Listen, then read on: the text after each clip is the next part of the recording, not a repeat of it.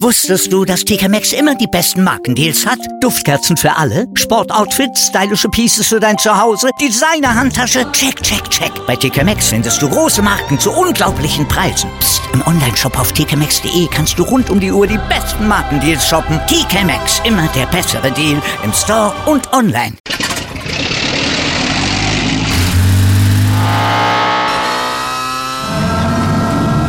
Von 0 auf 100.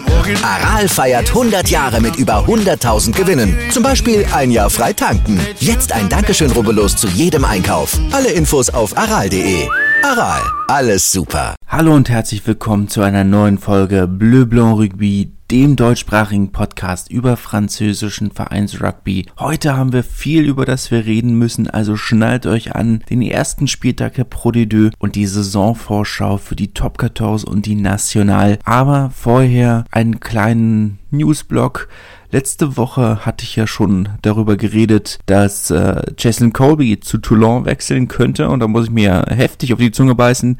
Ich habe ja noch gesagt, dass das, dass ich das in keinem Fall kommen sehe. Gut, mittlerweile ist es offiziell. Den Entscheidungsprozess auf Seiten von Toulouse kann ich immer noch nicht so ganz nachvollziehen. Wohl waren die Beziehungen zwischen Spieler und Club nicht mehr so gut und äh, die Entscheidung war wohl, dass letzten Endes sein Gehalt zu groß sei dafür, dass er die halbe Saison fehlt. Auf der anderen Seite fehlt er dafür jetzt während des Six Nations Window Fensters, wo der Kader ja dann doch ein bisschen sehr ausgedünnt ist, wo dann ein Spieler wie Cheslin Colby wirklich einen Unterschied machen kann. Aber gut, anderthalb Millionen Euro äh, spielt das Ganze in die Kassen vom, vom Stade als Transferlös, beziehungsweise als Aufkaufen des Vertrags von Cheslin Colby, der jetzt wohl rund eine Million Euro in Toulon verdient. Von Toulon-Seite finde ich es auch ein wenig komisch, muss ich sagen, da man ja eigentlich seit äh, Amtsantritt von Bernale Maître eigentlich entschieden hatte, ja, wir wollen nicht mehr der Galactico-Verein sein, sondern wir wollen jetzt, äh, wollen mehr auf die eigenen, auf die, auf die eigene Jugend setzen, ein bisschen auf den eigenen Nachwuchs, bisschen, ein bisschen lokaler, ein bisschen nicht mehr dieser, dieser große Starverein. Ich glaube, es liegt natürlich auch daran, dass sie einfach nicht mehr mithalten können finanziell mit den anderen Vereinen, sondern mit einem, mit einer Racing, mit ähm, zum Beispiel La Rochelle haben da deutlich nachgelegt, Montpellier. Toulon ist da ja nicht mehr der Verein mit dem, mit dem dicksten Budget. Da sind sie ja nicht mehr. Von daher schreit dieser Transfer für mich nach Verzweiflung. Le Maître spürt das Feuer unter seinem Hintern nach zwei Saisons ohne Champions Cup sind die, werden die Fans langsam unruhig und da merkte dann jetzt, okay, ich muss jetzt irgendwas, irgendwas Großes machen und das ist jetzt die Verpflichtung von Cheslin Kobe. Klar für sie auch der Vorteil, sie haben einen der besten Spieler der Welt, der vor allem während des Six Nations Fensters da ist, wo sie auch in den letzten beiden Jahren immer wieder Probleme hatten. Und er ist ja bei weitem nicht der einzige große Name. Ne, das muss man ja auch dazu sagen ja, ich meine, letzten Endes, Toulon ist kein großer Verein mehr. Das muss man halt auch in Fairness sagen. Ist halt einfach so, Toulon sind nicht mehr das Nonplusultra.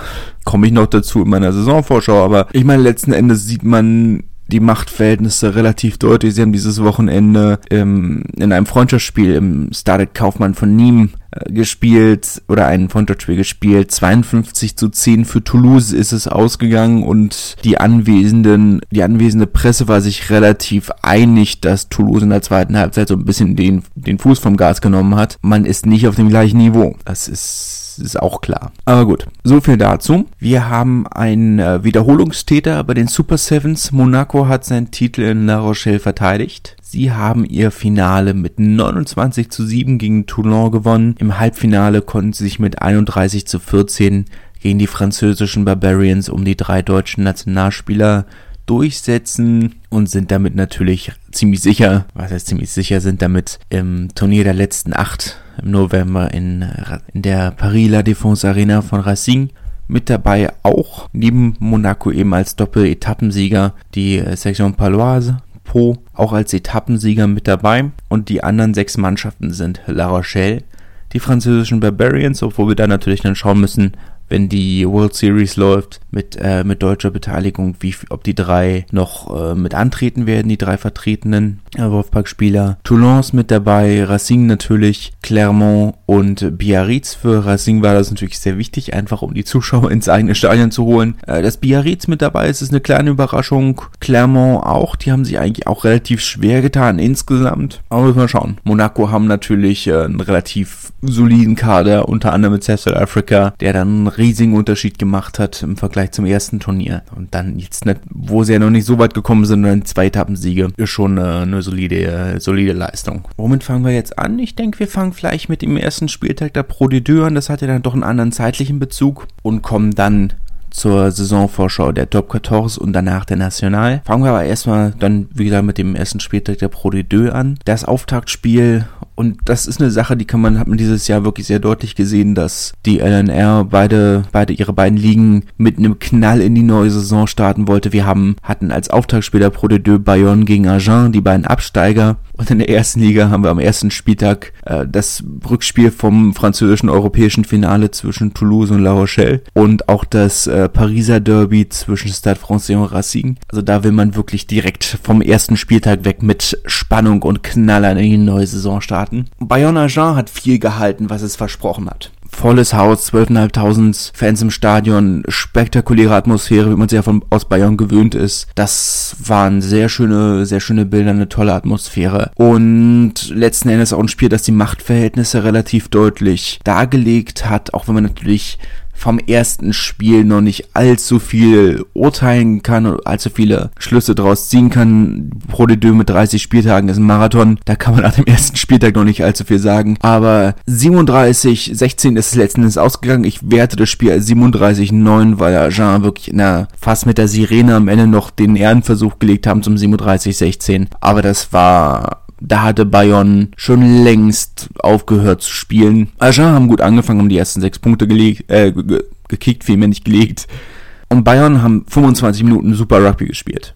25 Minuten haben ihnen gereicht, um Agen komplett zu zerlegen. Aber das war es wirklich. Sie haben nur 25 Minuten gespielt. Und der Rest war, ne, ne. Aber das zeigt relativ klar, wo Bayern die Saison steht, denke ich. Für Agen zeigt es auch relativ eindeutig, dass sie nicht auf diesem Niveau sind oder zumindest noch nicht. Klar, großer Umbruch. Aber ja, sie werden zusammenwachsen als Mannschaft. Klar. Sie werden auch viel gewinnen, sie werden in die Playoffs kommen, aber es zeigt relativ eindeutig, wo sie im Vergleich zu Bayonne stehen. Bayonne hat natürlich eine ganze Menge Kontinuität drin gehabt. Die haben ja nicht allzu viel an ihrem Kader tun müssen. Und daher, ja, eindeutige Sache. Colomiers hat 34 zu 19 gegen Provence gewonnen. Das war eine ein Spiel von zwei Hälften, ganz klar. Provence hat zur Halbzeit mit 19 zu 3 geführt oder irgendwas in der Richtung und dann in der zweiten Halbzeit keinen einzigen Punkt mehr gelegt und die zweite Halbzeit aber komplett, komplett verpennt und Colomier dann wirklich noch haushoch gewinnen lassen. Achso, Bayern haben natürlich den Offensivbonus geholt.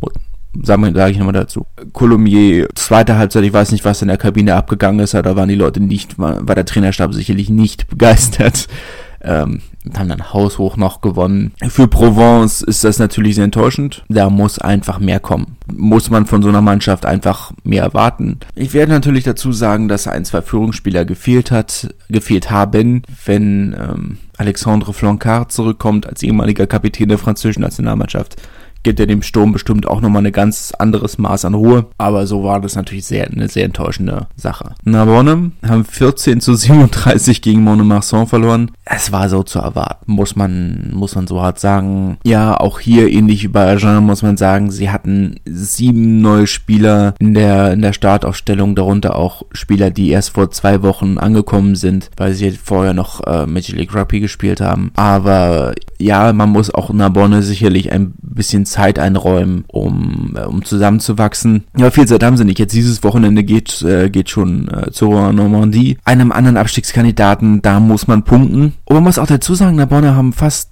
fast eine Stunde in Überzahl gespielt. Monomasson hatten in der 18 Minute oder so hatten die, haben die schon eine rote Karte gesehen. Da muss einfach mehr kommen. Das ist, es ist eine sehr schwache Leistung. Ja, wie gesagt, auch die müssen noch zusammenwachsen. Sieben neue Spieler äh, in der Startausstellung dazu wenn ich lügen, vier, fünf neue Spieler auf der Bank. Ja, es muss zusammenwachsen. Von den, äh, von den 23 Spielern haben 16 das allererste Mal überhaupt in der Pro gespielt.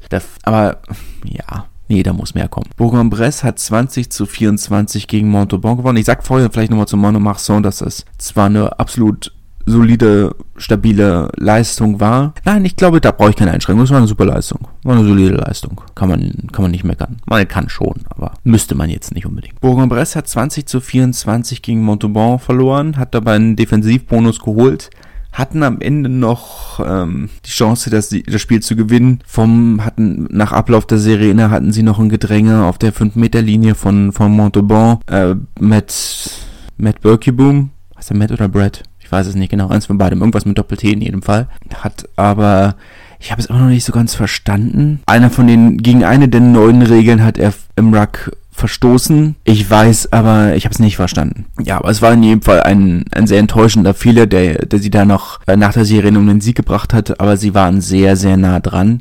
Also zumindest aktuell nach dem ersten Spieltag nicht um Stiegsplatz. Äh, Narbonne und Agen sind ja hinter ihnen. Kann man, ja, ist eine solide, wie gesagt, Bourg-en-Bresse ist für mich kein Abstiegskandidat. Wenn sie da jetzt noch, sicherlich ist eine Erfahrungsfrage, aus solchen Spielen dann tatsächlich noch die Punkte zu holen. Aber ich denke schon, dass sie sich mindestens in der oberen Tabellenhälfte festsetzen können. Denke vielleicht sogar, also wie gesagt, habe ich ja letzte Woche schon gesagt, für mich wäre Bourg-en-Bresse eine Mannschaft, die durchaus auch in die, auf den sechsten Platz reinschleichen könnte. Auf jeden Fall ein sehr mutmachender Saisonstart. Carcassonne hat 30 zu 14 gegen Rouen gewonnen. Besonders hervorheben muss man hier Samuel Marquez, der äh, Gedrängehalb ist aus Pro gekommen. Der portugiesische Nationalspieler hat 25 der 30 Punkte gemacht für Carcassonne. War ja eine Verpflichtung, die ich ein bisschen, wo ich gedacht habe, äh, ich fand Samuel Marquez halt immer sehr überbewertet. Er war halt in Toulouse dritte Wahl und nicht wirklich, wo hat man immer Gut, klar, er hatte natürlich den unvorteilhaften Vergleich mit Antoine Dupont, muss man auch sagen. Ähm, dann im Po fand ich ihn halt auch immer nicht so überzeugend und letzten Endes ja auch absolut klar verdrängt von seiner von seiner Startposition von äh, Clovis Levi und dachte ja Reste pflücken vom Markt so hart es klingt aber auch das mu muss ich sagen ja also zumindest in diesem ersten Spiel hat er absolut überzeugt, absolut überzeugt. Für Carcassonne ist es ärgerlich, dass sie sich den Offensivbonus nochmal haben klauen lassen von, von den Gästen. Rouen, ja, auch das erste Spiel unter einem neuen Trainer, nachdem man so lange vorher Kontinuität hatte und jetzt mit Nicolas Godignon, auch ein Trainer, dem man sicherlich auch Zeit geben muss. Ich weiß, ich wiederhole mich versteht mich nicht falsch, ich weiß absolut, dass ich mich wiederhole. Das macht es aber nicht weniger richtig. Es ist erst der erste Spieltag, es ist sehr limitiert, was wir aus diesen ersten Spielen wirklich mitnehmen können. Die Mannschaften müssen sich noch finden. Auch dieses Jahr war die Vorbereitung wieder kurz und schwierig. Die Spieler, gerade die, die aus dem Ausland kamen, hatten ihre, ihre Quarantänebeschränkungen. Die Mannschaft hat nicht so viel zusammen trainieren können, wie es nötig gewesen wäre. Man hat nicht so viele Testspiele spielen können, wie es nötig gewesen wäre. Da sind ja einige ausgefallen. Aber letzten Endes ist Carcassonne trotzdem kein, kein Top-Team der Liga. Ich hätte mir von den Normannen da zumindest einen Defensivbonus erhofft. Also als Zuschauer, nicht als, nicht als Fan. Als Fan, Narbonne-Fan hoffe ich natürlich, dass, dass Rohan so wenig Punkte holt wie möglich, äh, dass der Verein überhaupt eine Chance hat. Aber als Zuschauer hätte ich mir schon gewünscht, dass ich, äh, dass sie sich zumindest einen Defensivbonus holen. Ich denke, das wäre auch drin gewesen. Äh, Nevers haben 20 zu 16 gegen Wann gewonnen. Wie gesagt, auch hier sehr limitiert, was wir dabei äh, daraus lernen können. Für wann sie haben zumindest einen Defensivbonus geholt, dass sie diese Saison nicht nochmal genauso dominieren würden wie die letzte, das war auch klar. Sie sind kein Überraschungsteam mehr, alle wissen genau, wenn wann kommt, wird schwierig. Nevers, für sie ist es zumindest eine Überzeugung, oder was ist eine Überzeugung, äh, zu sagen, okay, wir haben letzte Saison gegen die Top 6 Mannschaften alle, alle Spiele verloren. Das waren die Spiele, mit denen wir uns schwer getan haben und das war eine Sache, wo man sagt, okay, also wenn ihr wirklich ein Top-Team sein wollt, und das wollen sie ja sein, dann dürfen solche Niederlagen nicht kommen. Gut, jetzt kann man natürlich sagen, dass wann ihr ihre letzten Munition ähm, sehr verschenkt haben. Hilsenbeck, der sehr ähm, gegen Ende des Spiels nochmal den sehr vielversprechenden Kick, der an sich eine gute Option war, aber er hat ihn halt schlecht ausgeführt, direkt ins Aus was äh, ne Werder nochmal einen Einwurf in der, in der eigenen, oder sehr nah an der eigenen 22 äh, gegeben hat, waren es 22. Waren halt so kleine Fehler, nochmal so ein bisschen den Rost ab, äh, abschütteln. Darf man jetzt auch, wie gesagt, noch nicht allzu viel rein interpretieren. Aber es war ein gutes Spiel. Ich muss sagen, wer überzeugt mich einfach als Verein. Ich mag, wie der Verein arbeitet. Tolle Atmosphäre im Stadion. Überzeugt mich einfach als Gesamtpaket. Wann natürlich auch, aber das wissen wir ja mittlerweile, dass, dass dies können. Bei Nevers war man sich ja zumindest auf dem Feld nicht so ganz sicher, wie es, da weitergeht. Bézier haben 22 zu 19 gegen Aurillac äh, gewonnen. Aurillac damit natürlich auch mit einem Defensivbonus. Kann man nicht viel zu sagen. Bézier natürlich, oder sieht sich natürlich als Favorit in dieser, in so einer Partie. Aurillac haben auswärts manchmal noch ihre Probleme. So eine Mannschaft, die sich äh, die Auswärtsspiele nicht immer so ernst nimmt, wie man es müsste. Aber mit, mit dem entsprechenden Kampfgeist und mit der entsprechenden Energie ist wieder so ein Ergebnis, das einfach zeigt, weshalb Aurillac für mich kein Abstiegskandidat ist. Es hat seine Gründe, weshalb sie der dienstälteste Verein der Liga sind. Kleines Extralob natürlich wie immer für Lionel Buxis, die lebende Legende. Oder um die Alliteration draus zu machen, die lebende Legende Lionel Buxis. Dieser Fallrückzieher-Kick, äh, nachdem er einen fallen gelassenen Ball aufsammelt. Spektakulär. ja, macht einfach Spaß. Das ist nicht besonders sinnvoll und nicht besonders effektiv, aber es macht einfach Spaß. Und ich glaube, das ist ja auch eine Sache, die man einfach, einfach, oh, dieser eine Versuch, den Bayonne gelegt haben. Der, der Crossfield-Kick, Ball fliegt über die hintere Begrenzung des Mahlfelds raus, wird einmal nach hinten geschlagen und dann noch abgelegt. Herrlich. Aber dafür liebt man die Pro de Deux. Meine, wer in der Top 14 würde sowas machen? Keiner. Und das ist schade. Es ist, äh, es ist einfach witzig zuzusehen. Apropos witzig zuzusehen, hat damit nichts zu tun. Grenoble hat 14 zu 22 gegen Oyonnax im Topspiel am Freitag verloren. Kann man wenig zu sagen. Oyonnax haben das Spiel von vorne bis hinten absolut unter, unter Kontrolle gehabt. Hätten vielleicht sogar noch höher gewinnen können und müssen. Für Grenoble, äh, heißt das jetzt schon irgendwas? Nein. Wie gesagt, erster Spieltag. Natürlich willst du nicht zu Hause verlieren. Du willst vor allem kein Derby zu Hause verlieren. Aber, ja, wie gesagt, erster Spieltag. So viel kann man noch nicht zu sagen. Das heißt alles noch nichts. Sie dürfen sie nicht nochmal, dürfen nicht nochmal so patzen, wenn sie wirklich oben mitspielen wollen. Aber ich denke halt nicht, wenn man sich anguckt, wer in dieser Liga alles mitspielt, dass Grenoble wirklich so ein klarer Favorit sind sind sie ja überhaupt nicht. Oyonnax schon eher. Man hat Grenoble ja so als, als Erstliga-Absteiger noch irgendwie im Hinterkopf, aber man muss ja auch so, auch sagen, dass dass, sie dass Grenoble nicht wirklich ein großer Verein ist. Grenoble ist auch eine überraschend kleine Stadt, das vergisst man ja auch immer wieder, wie klein Grenoble eigentlich ist. Aber und vor allem wie klein Grenoble ist dafür, dass sie zwei Zweitligisten haben. Also im Fußball sind sie auch zweitklassig. Dafür ein sehr schickes Stadion. Aber wie dem auch sei, ist ja, ich glaube, Oyonnax ist tatsächlich finanziell deutlich, was heißt tatsächlich sind besser aufgestellt, finanziell. Ich glaube nicht mal, dass die Zuschauer technisch so weit hinterherhinken. Nicht, dass das die ein, einigen Maßstäbe sind, aber das sind ja erstmal so die offensichtlichen. Ich schweife schon wieder ab. Ja, heißt alles noch nichts. Für Oyonnax aber natürlich eine sehr, sehr schöne Bestätigung aus der Strategie, die sie, die Joel Abt fährt. Wie lange ist Joel Abt eigentlich mittlerweile im Verein? bestimmt auch schon zehn Jahre. Ich glaube, der ist mit der Aufstiegssaison damals zum Verein gekommen. Wann, wann war das? 2012, 2013? Schon wirklich fast zehn Jahre im Verein. Naja, wie dem auch sei, das war's vom ersten Spieltag der Pro D2. Kommen wir jetzt zu äh, ja, fangen wir mit der Top 14 an. Ich bin auf der Wikipedia-Seite für die Auflistung der Vereine. Hat keinen besonderen Grund, beziehungsweise hatte den Grund, dass ich sowieso auf der Seite war, weil ich was nachgucken wollte. Aber hat keinen Grund, weshalb ich das jetzt über irgendwas anderes bevorzuge. Und gehe da jetzt einfach die Liste der teilnehmenden, teilnehmenden Vereine runter und fange mit äh, Biarritz an. Biarritz wird absteigen. Das sage ich einfach mal so ganz klar. Biarritz ist für mich der klare Favorit zum Absteigen. Das sehen auch die anderen Trainer der ersten Liga so.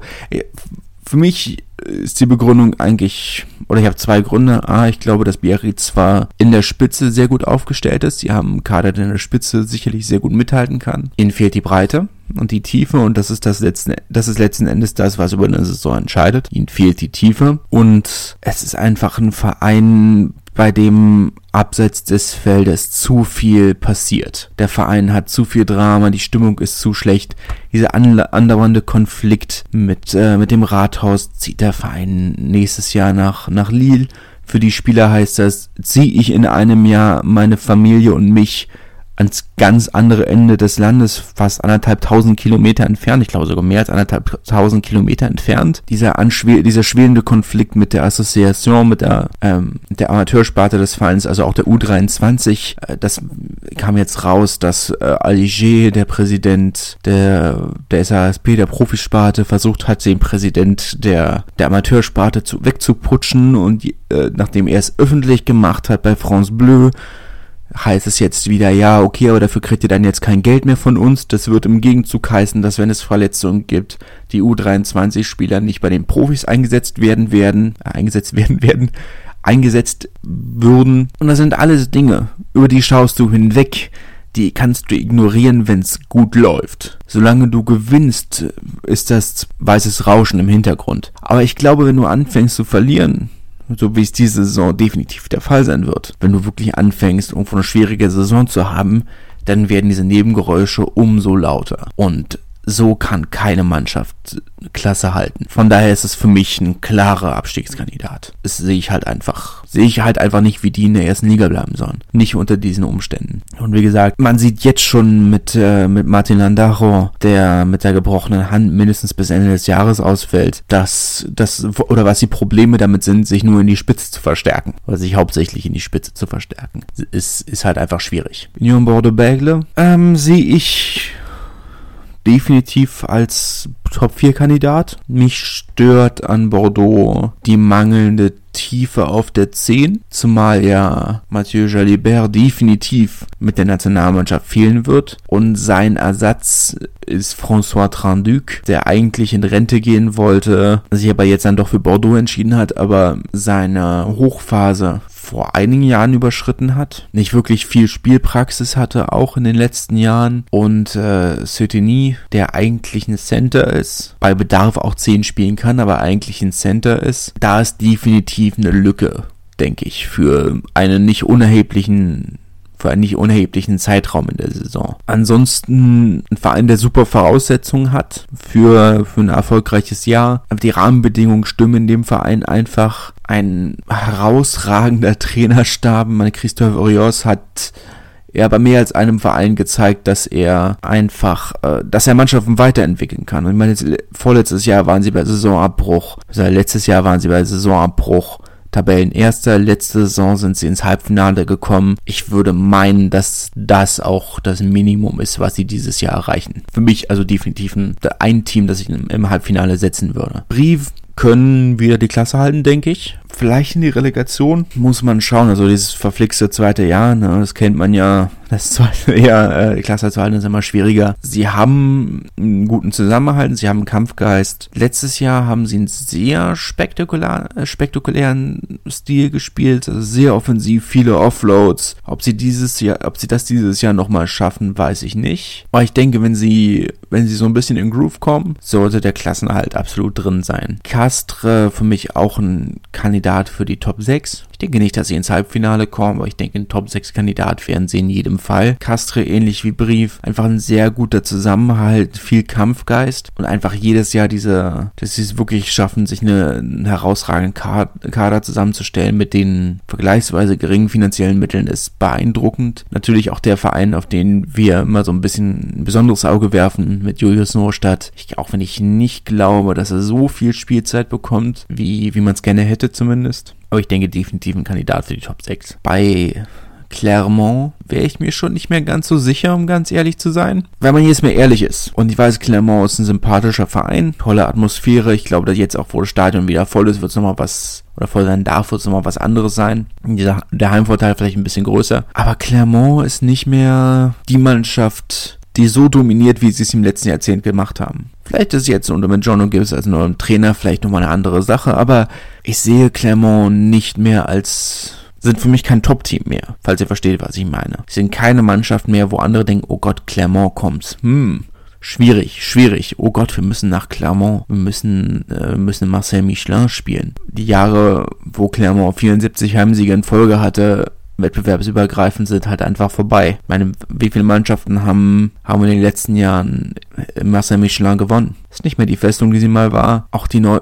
Sie haben immer noch einen guten Kader, auch das ist es nicht. Sie haben einen guten Kader, aber irgendwo denkt man sich, habe ich nicht das Gefühl, dass sie noch diese, diese Top-Mannschaft sind. Zumindest nicht, wenn man sie mit Toulouse vergleicht, mit La Rochelle vergleicht, mit, mit Racing vergleicht. Selbst mit Bordeaux, würde ich sagen, sind sie nicht mehr. Ich glaube, selbst Bordeaux hat den Verein mittlerweile überholt. Vielleicht auf dem gleichen Niveau wie Bordeaux. Aber nicht mehr dieses, dieses Top-Team. Denke ich zumindest. Ich lasse mich gerne vom Gegenteil überzeugen aber gefühlt ist die, die Hochphase von Clermont einfach vorbei. Dieses Championship Window, dieses berühmt-berüchtigte, hat sich für mich einfach geschlossen. Ist natürlich enttäuschend, dass Clermont aus dieser, aus dieser Dominanz letzten Endes nur einen Meistertitel und einen Challenge Cup Sieg destillieren konnten. Andererseits war der Verein nie für Titel bekannt. Von daher ist es vielleicht einfach mehr, als man, man hätte erwarten können. Ähm, ja, das ist schade. Aber es ist einfach auch mit dem, mit dem Trainerwechsel, es ist das Ende einer Ära. Ich meine, wie lange war Franck Azemar Trainer jetzt?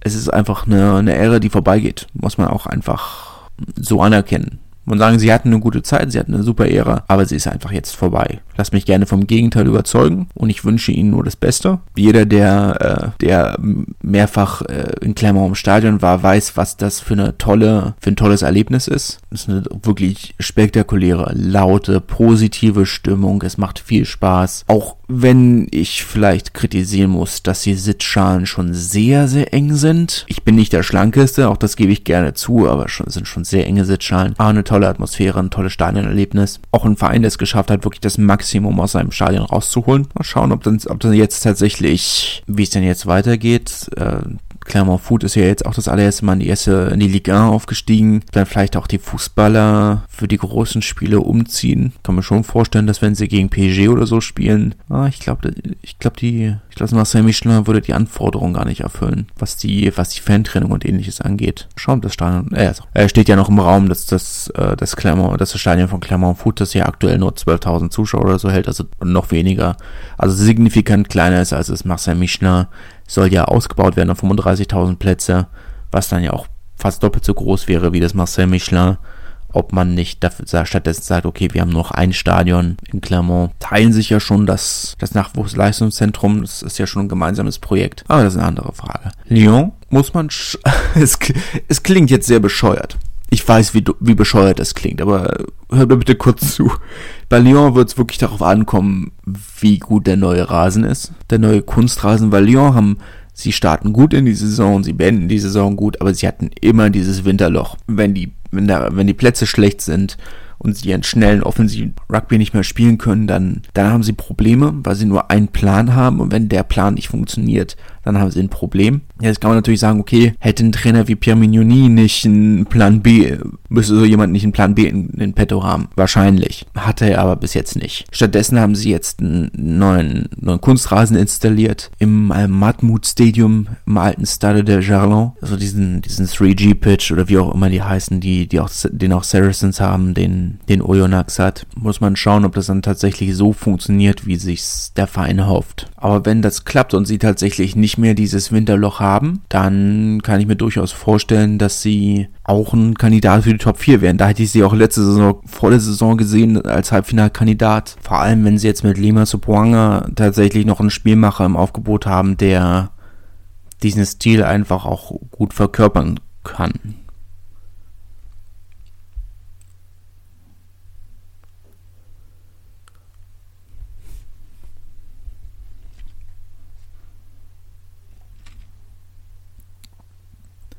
Montpellier überzeugen mich nach wie vor nicht. Ich weiß, das ist keine, keine exklusive Meinung oder keine edgy Meinung. Auch die anderen Trainer der Liga sehen das so, dass sie dem Verein nicht so viel zutrauen, aber das ist ja das, was ich auch vorher schon gesagt habe, dass die, dass die Probleme des Vereins nicht auf dem Platz sind. Die Probleme des Vereins sind abseits des Platzes und ich sehe noch nicht, dass sich das geändert hat. So diese ganze administrative und die Trainerseite und die, das überzeugt mich alles nach wie vor nicht. Und ich, nein, sie werden nicht nochmal so eine katastrophale Saison haben wie, wie letzte Saison. Aber sie werden, denke ich, nicht um, ja, wenn es gut läuft, traue ich ihnen absolut einen, äh, einen fünften, sechsten Platz zu. Ich glaube allerdings eher, dass es der siebte, achte wird. Es tut mir leid für alle Fans, die hier zuhören. Aber mein siebter, achter Platz wäre immer noch eine gute Verbesserung zu, zum letzten Jahr. Gut, im letzten Jahr haben sie zumindest noch einen Champions Cup Platz gekriegt. Über, über den Challenge Cup Sieg. Das wird dieses Jahr nicht nochmal funktionieren, weil sie natürlich im Champions Cup sind. Und den werden sie nicht gewinnen. Aber mehr als. Ja, wenn es gut läuft, klar, ein fünfter, sechster Platz, warum nicht? Aber ich denke, insgesamt wird es eher der siebte, achte. Stade Francais sind schwierig einzuschätzen. Sie sind deutlich, deutlich besser als in den letzten Jahren. Ich denke auch, dass sie sich insgesamt gut verbessert haben. Der Kader ist besser als in den letzten Jahren. Vor allem ist der Kader verfügbarer als in den letzten Jahren hatten ja immer wieder einige sehr schwerwiegende Verletzungsprobleme und dann, wenn es so halbwegs anfing zu laufen, waren dann die Spieler wieder bei der Nationalmannschaft. Das Problem werden sie dieses Jahr jetzt nicht mehr haben. Aber ob es wirklich noch, doch, vielleicht überlegen, ob es wirklich, ob es vielleicht fürs Halbfinale reicht. Ja, ich, wenn man mich jetzt festnageln würde, würde ich sagen, fünfter Platz. Den traue ich ihnen absolut zu. Vielleicht auch einen vierten. Aber ich denke nicht, dass sie ins Halbfinale kommen.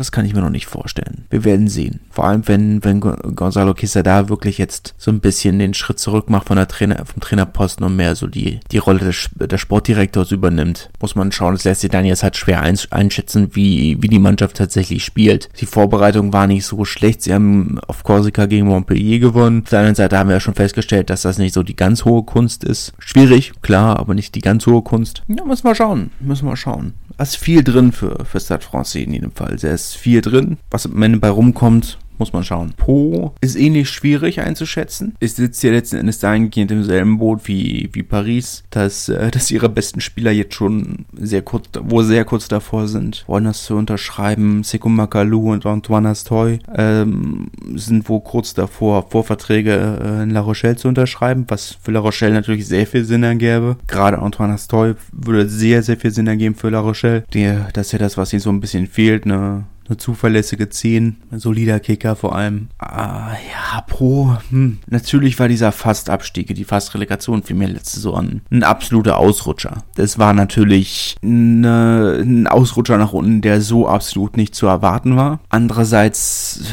ja, sie sind ein Mittelfeldverein. Ich bin gespannt, was, was Sebastian Piccheroni mit einer, mit einer vollen Vorbereitung anstellen kann. Er hat die Mannschaft letzte Saison schon ziemlich äh, umgekrempelt. Aber mehr als einen zehnten Platz sehe ich ehrlich gesagt nicht für den Verein. Womit sie, denke ich, na, gut, damit wären sie nicht zufrieden, aber es könnte schlimmer sein. USAP oder Perpignan sind schwer einzuschätzen. Ich denke, dass sie aus ihrem letzten Auf- und Abstieg viel gelernt haben und diesmal mit einer ganz anderen Mentalität rangehen. Beim letzten, beim letzten Mal waren sie so nah dran, waren wirklich so, dass man das Sie hatten ja, hatten ja eine katastrophale Saison im Tabellenstand, aber wirklich katastrophal war ja nur das, das Eröffnungsspiel gegen Stade Francais, wo sie mit, wo sie 40 Punkte auf die 46 Punkte oder so kassiert haben. Aber ansonsten waren sie eigentlich in jedem Spiel einen kleinen Fehler dran. Kann mich erinnern, wo wir dann, wo wir gegen, gegen Lyon im Stadion waren, wo sie wirklich nach der Sirene noch eine Viertelstunde auf die Mahllinie von, von Lyon eingerannt sind und der Ball wollte einfach nicht über die Linie. Und so waren viele Spiele. Mit ein bisschen mehr Glück kann es dieses Jahr, denke ich, ein Klassenerhalt werden. Ich denke absolut, dass sie mindestens auf den Relegationsplatz kommen. Einfach aber auch, weil ich Biarritz nicht mehr zutraue. Aber ich denke schon, dass, dass es ein enger, enger Kampf wird um, um, äh, um den zwölften Platz. Und ich denke, dass USAP da definitiv eine Chance haben, auf diesen zwölften Platz zu kommen. Eine Chance, gut, eine Chance haben sie selbstverständlich, aber ich denke, dass es auch eine realistische Chance ist. Vorausgesetzt, die Mentalität stimmt die ganze Saison über. Racing müssen wir nicht weit drüber reden. Das ist ein, fast ein gesetzter Halbfinalist, denke ich. Man muss sich schauen, wie sich äh, Finn Russell erholt, hat sich ja dann doch, so ich es verstehe, etwas schwerer verletzt. Racing haben den Kader, da müssen wir nicht weiter drüber reden. Die haben einfach, gerade in der Hintermannschaft, das ist ja wirklich spektakulär, was sie da aufs Feld stellen, gesetzter Halbfinalist. La Rochelle auch, denke ich, war schwer einzuschätzen. Es kommt natürlich darauf an, wie sie die Rückschläge der letzten Saison verkraften können und wie sie es letzten Endes auswirkt, dass sie so kurz vor der neuen Saison den Sturmtrainer gewechselt haben, weil sie ja wirklich letzte Saison einen absolut dominanten Sturm hatten. Dass jetzt, ähm, äh, ob sie das mit dem neuen Sturmtrainer dann auch so hinkriegen, muss man schauen. Ich denk, denke schon, aber abwarten muss man natürlich trotzdem. Aber ansonsten sollten sie definitiv ein Kandidat fürs Halbfinale sein. Haben wir, wie viel haben wir denn jetzt? Wir haben Bordeaux, Racing, La Rochelle und Toulouse. Damit hätten wir schon unsere vier Halbfinalisten. Toulon sehe ich nicht, sehe ich nicht da. Ich denke, je nachdem, wie gut Cheslin Kobe einschlägt, könnte es der fünfte, sechste Platz werden. Aber mehr auch nicht. Toulon überzeugt mich nicht. Bin mal gespannt, wie es, wie es weitergeht. ja, ähm, übernächste Woche bin ich, bin ich bei meiner Familie in Frankreich. In der Woche dann auch tatsächlich keine Folge. Also nächste Woche wird es eine Folge geben, in der Woche darauf leider nicht. Da bin ich nicht, äh, nicht da, da bin ich bei meiner Familie in Frankreich und äh, nutze den Sonntag, wenn wir da sind, äh, auch wenn der Anlass nicht so schön ist, aber man kann es ja mit schönen Dingen verbinden. Für das Duell zwischen Toulouse und Toulon. Tarifklasse Gala Plus das billigste Ticket für 25 Euro, mittelmäßige Tickets für 50. Schon eigentlich äh, schon eine ziemliche, ziemliche Abzocke, ganz ehrlich zu sein. Aber natürlich mit den, äh, mit den Dingen, die jetzt äh, um Cheslin Kobe so passiert sind, nochmal eine ganz andere Dynamik um das Spiel. Ein Verein, der ja eigentlich, oder zwei Vereine, die eigentlich relativ gute Beziehungen hatten, bis jetzt immer. Da kommt jetzt dann vielleicht doch ein bisschen, bisschen mehr Feuer rein in das, in das Spiel. Bin, bin wirklich sehr gespannt sehr gespannt. Ja, aber Toulouse sind natürlich nach wie vor Favorit auf den Meistertitel, gesetzter Halbfinalist auch. Ich denke nicht, dass sie allzu große Probleme haben, Cheslin Colby zu ersetzen. Nicht, dass irgendeiner von denen, die sie da, die sie da reinwerfen werden, an ihn rankommt. Aber, ne, also es wird natürlich ein Qualitätsverlust da sein, aber es wird, denke ich, immer noch die Spieler, die sie danach holen, oder die auf diese Position kommen, oder diese Position spielen können für, für Toulouse, sind natürlich trotzdem immer noch sehr, sehr gut. Bis jetzt war nicht mal ganz die gleiche Weltklasse, aber ich denke nicht, dass wir uns um Toulouse Sorgen machen müssen. Nennt mich Optimist, aber ich, ich habe das Gefühl, um Toulouse müssen wir uns keine Sorgen machen. Wenn das den üblichen Abfall im November und im Frühjahr haben, wenn die Spieler bei der Nationalmannschaft sind, aber ja, wenn sie den Rest abfangen können, oder wenn sie das, wenn sie den Rest der Zeit so gut spielen können, dass diese, die Punkte, die sie da dann verlieren, nicht mehr ganz ins Gewicht fallen, da müssen wir uns keine Sorgen machen. Kommen wir zur National, die deutlich sch schwieriger, ja nicht deutlich schwieriger, aber schwierig einzuschätzen ist. Wisst ihr das Format? 14 Mannschaften wie in der Top 14. Die ersten sechs qualifizieren sich für die Playoffs. Die beiden, äh, die beiden Finalisten steigen direkt auf. Einige Vereine mit deutschen Nationalspielern, drei, drei Vereine mit deutschen Nationalspielern also doch vergleichsweise viel deutsche Beteiligung, schwer einzuschätzen. Ähm, auch hier bin ich auf Wikipedia bei den teilnehmenden Clubs. Ähm, weiß gar nicht, Nee, sieht nicht so aus, als wäre das alphabetische Reihenfolge oder eine alphabetische Reihenfolge. Ich gehe aber einfach mal die Liste durch, denke ich das einfachste. Achso, das ist die Tabellenplatzierung der letzten Saison. Okay. Die beiden absteigenden, das ist der Pro D2, Valence Romance und zwar ja Angoulême ganz oben und dann die Tabelle runter vom letzten Jahr. Valence Romance mit Tim Menzel, der neuen, ähm, dann, haben, haben in der Vorbereitung sehr, sehr gut ausgesehen. Haben gegen Provence gewonnen, haben gegen Narbonne gewonnen. Eigentlich, äh, ja, nicht zu vernachlässigenden Umbruch, den sie im Kader hatten. Aber ich denke trotzdem der Favorit für die kommende Saison. Sie haben bis jetzt sehr, sehr gut ausgesehen. Muss man, muss man so sagen. Bei Golem sehe ich nicht so weit vorne. Haben in der Vorbereitung ein bisschen schwierig ausgesehen. Der Kader hat viele Stammspieler oder sie haben viele Stammspieler verloren. Haben letzte Saison ja schon nicht so wirklich überzeugt. Aber wenn ich überlege, sind sie besser als Nizza, sind sie besser als Albi, muss ich sagen, nein. Ich weiß nicht, ob sie schlechter sind, aber ich denke nicht, dass sie besser sind. Und wenn sie besser sind, dann nicht signifikant besser. Also da kann in einem Halbfinale viel passieren, wie wir letzte Saison schon, schon gesehen haben. Von daher, ja, nee, sehe ich noch nicht, dass sie, dass sie direkt wieder aufsteigen. Ich fange mal unten an. Jetzt dann, oder ich mache unten weiter. Obernas sehe ich ganz unten, sehe ich als, als Absteiger. Ist vielleicht nicht fair, aber sie können halt einfach vom Kader, vom, vom finanziellen können sie nicht mit den anderen Vereinen mithalten. Und natürlich kannst du jetzt auch sagen, das gilt für Syren auch. Aber gut, zwei Absteiger gibt es sowieso. Aber Syren haben in Paris ganz andere Rekrutierungsmöglichkeiten, so wie Massi einfach sehr gute Möglichkeiten, ihren Kader in der Breite zu verstärken. Und mit Anthony Klaasens Anthony Klaasens, dem ehemaligen französischen Nationalspieler, auch wenn er mittlerweile 36 ist, eine, eine Führungsperson auf dem Feld, die kaum ein anderer Verein auf dem Niveau bieten kann. Obener ist für mich von daher relativ klar letztplatzierter. Syren wird definitiv auch einen Kampf haben und kämpfen müssen. Sie nicht absteigen, kann ich nicht sagen. Ich kann mir vorstellen, dass sie sich auf den 12. Platz retten, aber sie werden definitiv die ganze Saison im Abstiegskampf sein. Ist halt einfach wirklich schwierig. Vor allem, weil die Kon Konkurrenz auf dem Niveau gerade im unteren Drittel oder in der unteren Tabellenhälfte sehr, sehr groß ist. Weil jetzt wird es ja wirklich schwierig zu überlegen, wenn man sich die anderen Vereine anguckt, wer von denen tatsächlich oder wer von denen soll denn, oder wenn man sagt, ich fange den Satz mal von vorne an, wenn man sich, wenn man sich die Situation in der unteren Tabellenhälfte anguckt, ist dort nach diesen beiden Vereinen, nach Obenas und Syren, kein Verein, der nicht zumindest mittelfristig einen Aufstieg in die zweite Liga anpeilt. Alle anderen Vereine peilen die Playoffs an. Da ist jetzt kein anderer Verein dabei, wo man sagt, okay, ja, die könnten mit in den Abstiegskampf rutschen. Chambéry hatten zwar letzte Saison eine katastrophale Saison, aber die bauen das Stadion aktuell von drei auf 10.000 Plätze auf. Sie haben den Kader nochmal massiv verstärkt. Sie haben ihr Budget nochmal um, noch mal um anderthalb Millionen erhöht und haben damit schon fast ein Zweitliga-Budget und entsprechend haben sie auch rekrutiert. Dijon sind, glaube ich, auch eine Mannschaft, die viele Spieler überrascht. So auf der Liste ist natürlich noch Chambéry oder ist als Cheftrainer von Chambéry noch Brice Markham gelistet. Der ist aktuell oder ist jetzt der Sturmtrainer von Narbonne. Also das stimmt nicht mehr. Ähm,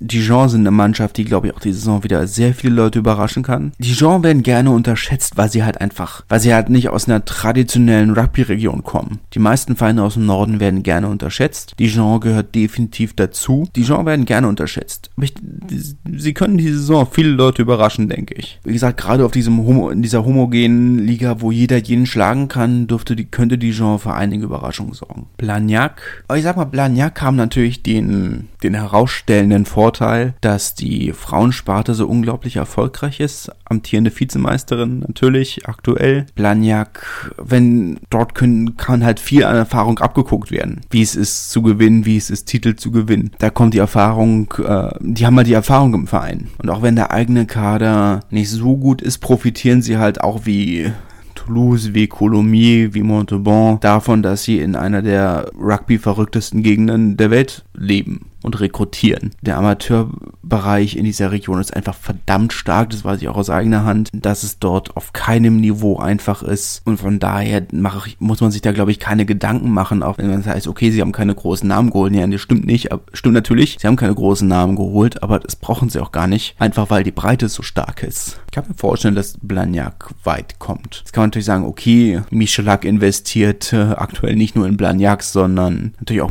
viel in Monaco und ob ob nicht ein kleines bisschen das Geld fehlt. Aber ich glaube, Monaco zeigt, dass auch ein, dass Michalak einfach unglaublich ambitioniert ist. Und das durfte sich definitiv auch früher oder später in, in Blagnac zeigen. Tarbe, um, äh, nein, nicht um, aber mit Maxim Oldmann, der da eigentlich in der Start 15 auf, auf der 11 gesetzt ist, sehe ich Darf mittlerweile wieder aufsteigen? Hat jetzt nichts mit meiner Einschätzung zu tun, das ist eine generelle Frage. Haben, ja, hätten sie letzte Saison die Lizenz bekommen? Ich glaube nicht. Ich sehe nicht, dass Tarbe in die Nähe des Aufstiegs kommt. Haben, haben solide gespielt letzte Saison haben nicht viel am Kader verändert, kann definitiv um Playoff-Platz mitspielen. Aber ich sehe noch nicht, sehe nicht, dass sie, ja, um den, Aufstieg werden sie nicht mitspielen, falls sie überhaupt dürften. Aber definitiv eine Mannschaft, die man, die man im Auge behalten muss. Eine Mannschaft, die man nicht unterschätzen darf. Bourgoin-Jailleux, auch ambitioniert. Bin, bin gespannt, was Sebastian Tidus Borde als Cheftrainer leisten kann war ja schon lange Co-Trainer von in Toulon, der ehemalige französische Nationalspieler, der ehemalige äh, Scrum Half. Ich weiß es nicht schwer einzuschätzen. Wie gesagt, das ist einfach eine unglaublich homogene Liga. Es ist, es ist wirklich schwer einzuschätzen, wie, wie Bourgoin-Jailleux abschneiden werden. Ich denke aber, dass sie definitiv in die Top 6 kommen können. Ich denke, das sollte drin sein. Aber wie gesagt, das hängt davon, ich weiß gar nicht, wovon es abhängt. Es ist wirklich schwierig einzuschätzen. Die Liga ist halt einfach wirklich unglaublich homogen. Und es ist schön. Und wie gesagt, viele Spiele sollten hoffentlich auch dieses Jahr wieder auf YouTube und auf Facebook gestreamt werden. Ich glaube, das ist eine Liga, die wird uns unglaublich viel Spaß machen, weil es ist wirklich schwer. Ich sitze hier da und weiß nicht, wie gesagt, Obernas sind für mich der klare Absteiger. Aber selbst Syren haben letztes Jahr, letzte Saison eine Siegesserie von zehn Spielen waren, waren nach der Hälfte der Rückrunde, waren sie, waren sie auf dem vierten Platz. Ja, sie sind dann abgerutscht, aber sie, sie können einiges zeigen. Ja, es ist natürlich schade, dass, äh, dass Fofana, ähm, ihr dritte Reihe Stürmer, der ist wieder Der ist damals aus Rouen zu, zu, äh, zu Syren gewechselt, um näher an seiner Familie zu sein. Ist jetzt wieder zurück in der, Norm in der Normandie. Aber wenn du, wenn du einen Spieler mit Anthony Claessens ersetzen kannst, ist das, äh, kann man den, ja, es, es wurde anständig kompensiert. Aber es ist wirklich schwer einzuschätzen. So eine unglaublich homogene Liga, was es gibt, man sieht die Liste so durchliest. Ja, klar, es gibt Vereine, die sind offensichtlich stärker als andere. Valence Romance stärker als Syren einzuschätzen. Nizza stärker als, als Dijon. Albi ist vermutlich auch besser als Chambéry. Aber vielleicht die oberen drei Vereine sind für mich relativ klar. Valence, Nizza, Albi. Aber danach wird schon unglaublich schwierig zu sagen. Wer noch mit in die Playoffs kommt, ja, ein Sieg im Halbfinale, Halbfinale bist du schon einen Sieg von, von der zweiten Liga entfernt. Ist halt wirklich, wirklich schwierig. Union Cognac Saint-Jean d'Angely sind vor zwei Jahren in der Föderal noch bis ins Halbfinale gekommen und da gescheitert. Letzte Saison nur siebter, siebter geworden, okay. Aber auch diese Saison wollen sie halt einfach wirklich, wollen sie auch wieder einen Aufstieg anpeilen. Fabrice Landreau ist auch ein absolut unterschätzter Trainer, denke ich. Ähm, hat in, hat in Grenoble herausragende Arbeit geleistet war ein Jahr auch Sturmtrainer von Toulon, hat da insgesamt auch einen sehr soliden Job gemacht. Und der Kader ist auch nicht so schlecht, wie man denkt.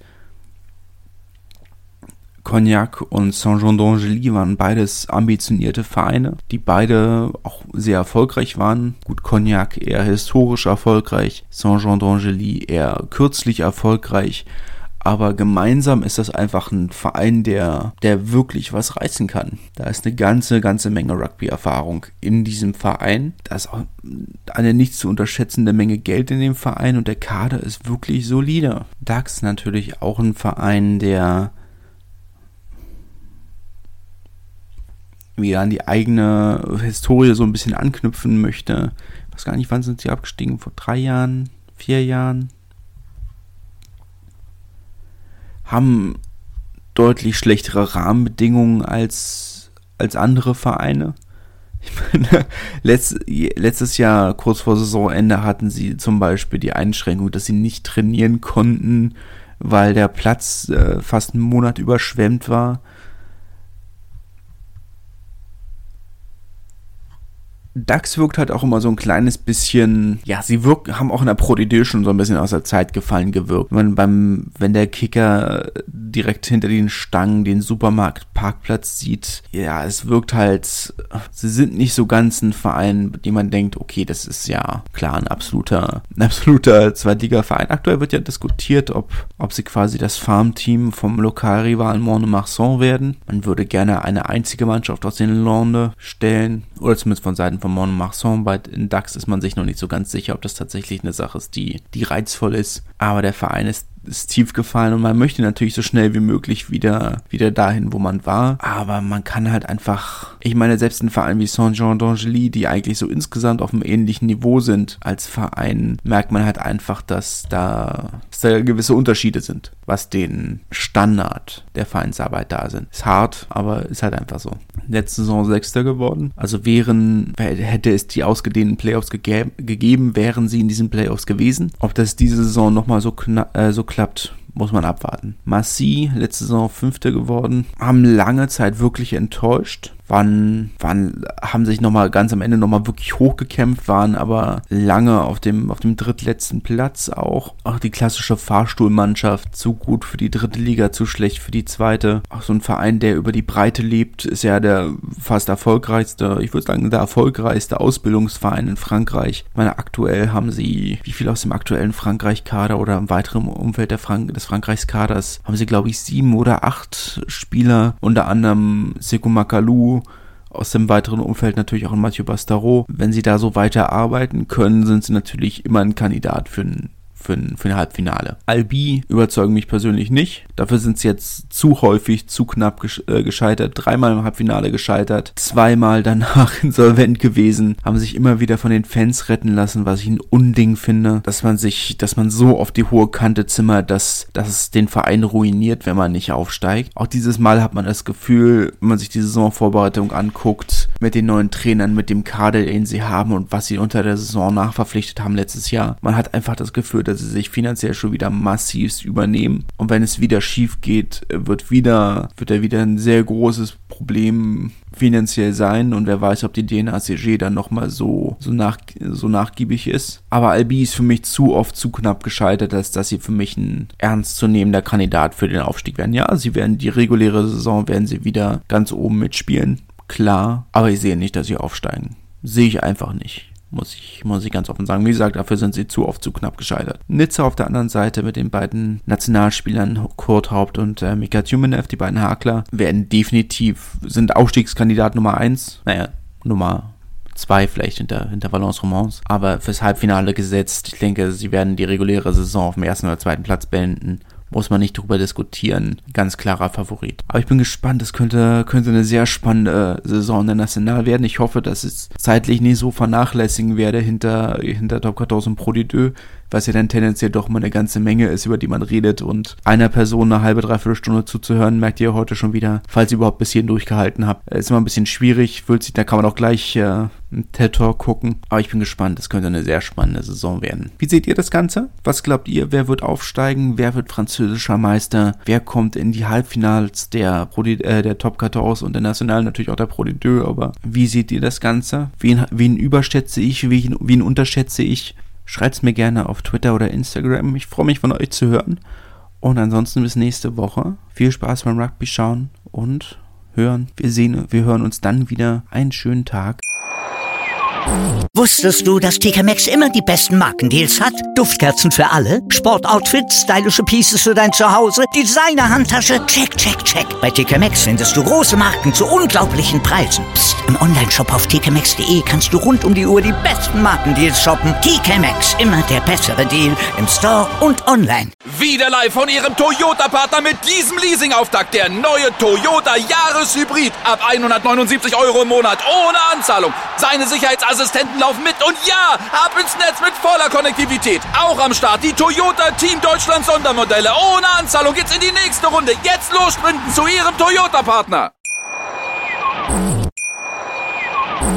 Wieder live von Ihrem Toyota-Partner mit diesem Leasing-Auftakt. Der neue Toyota Jahreshybrid. Ab 179 Euro im Monat. Ohne Anzahlung. Seine Sicherheitsassistenten laufen mit. Und ja, ab ins Netz mit voller Konnektivität. Auch am Start die Toyota Team Deutschland Sondermodelle. Ohne Anzahlung geht's in die nächste Runde. Jetzt los sprinten zu Ihrem Toyota-Partner. Wie viele Kaffees waren es heute schon? Kaffee spielt im Leben vieler eine sehr große Rolle. Und das nicht nur zu Hause oder im Café, sondern auch am Arbeitsplatz. Dafür gibt es Lavazza Professional. Kaffee am Arbeitsplatz, der genauso lecker schmeckt wie in eurem Lieblingscafé. Die perfekte Kaffeelösung für jede Art von Unternehmen. Klein, mittel, groß. Ihr habt auf jeden Fall einen Kaffee, der schmeckt. Die richtige Motivation für eure Arbeitstage. Alle Infos zu Lavazza Professional findet ihr auf lavazzapro.de mit allen Kaffeelösungen für euer Büro.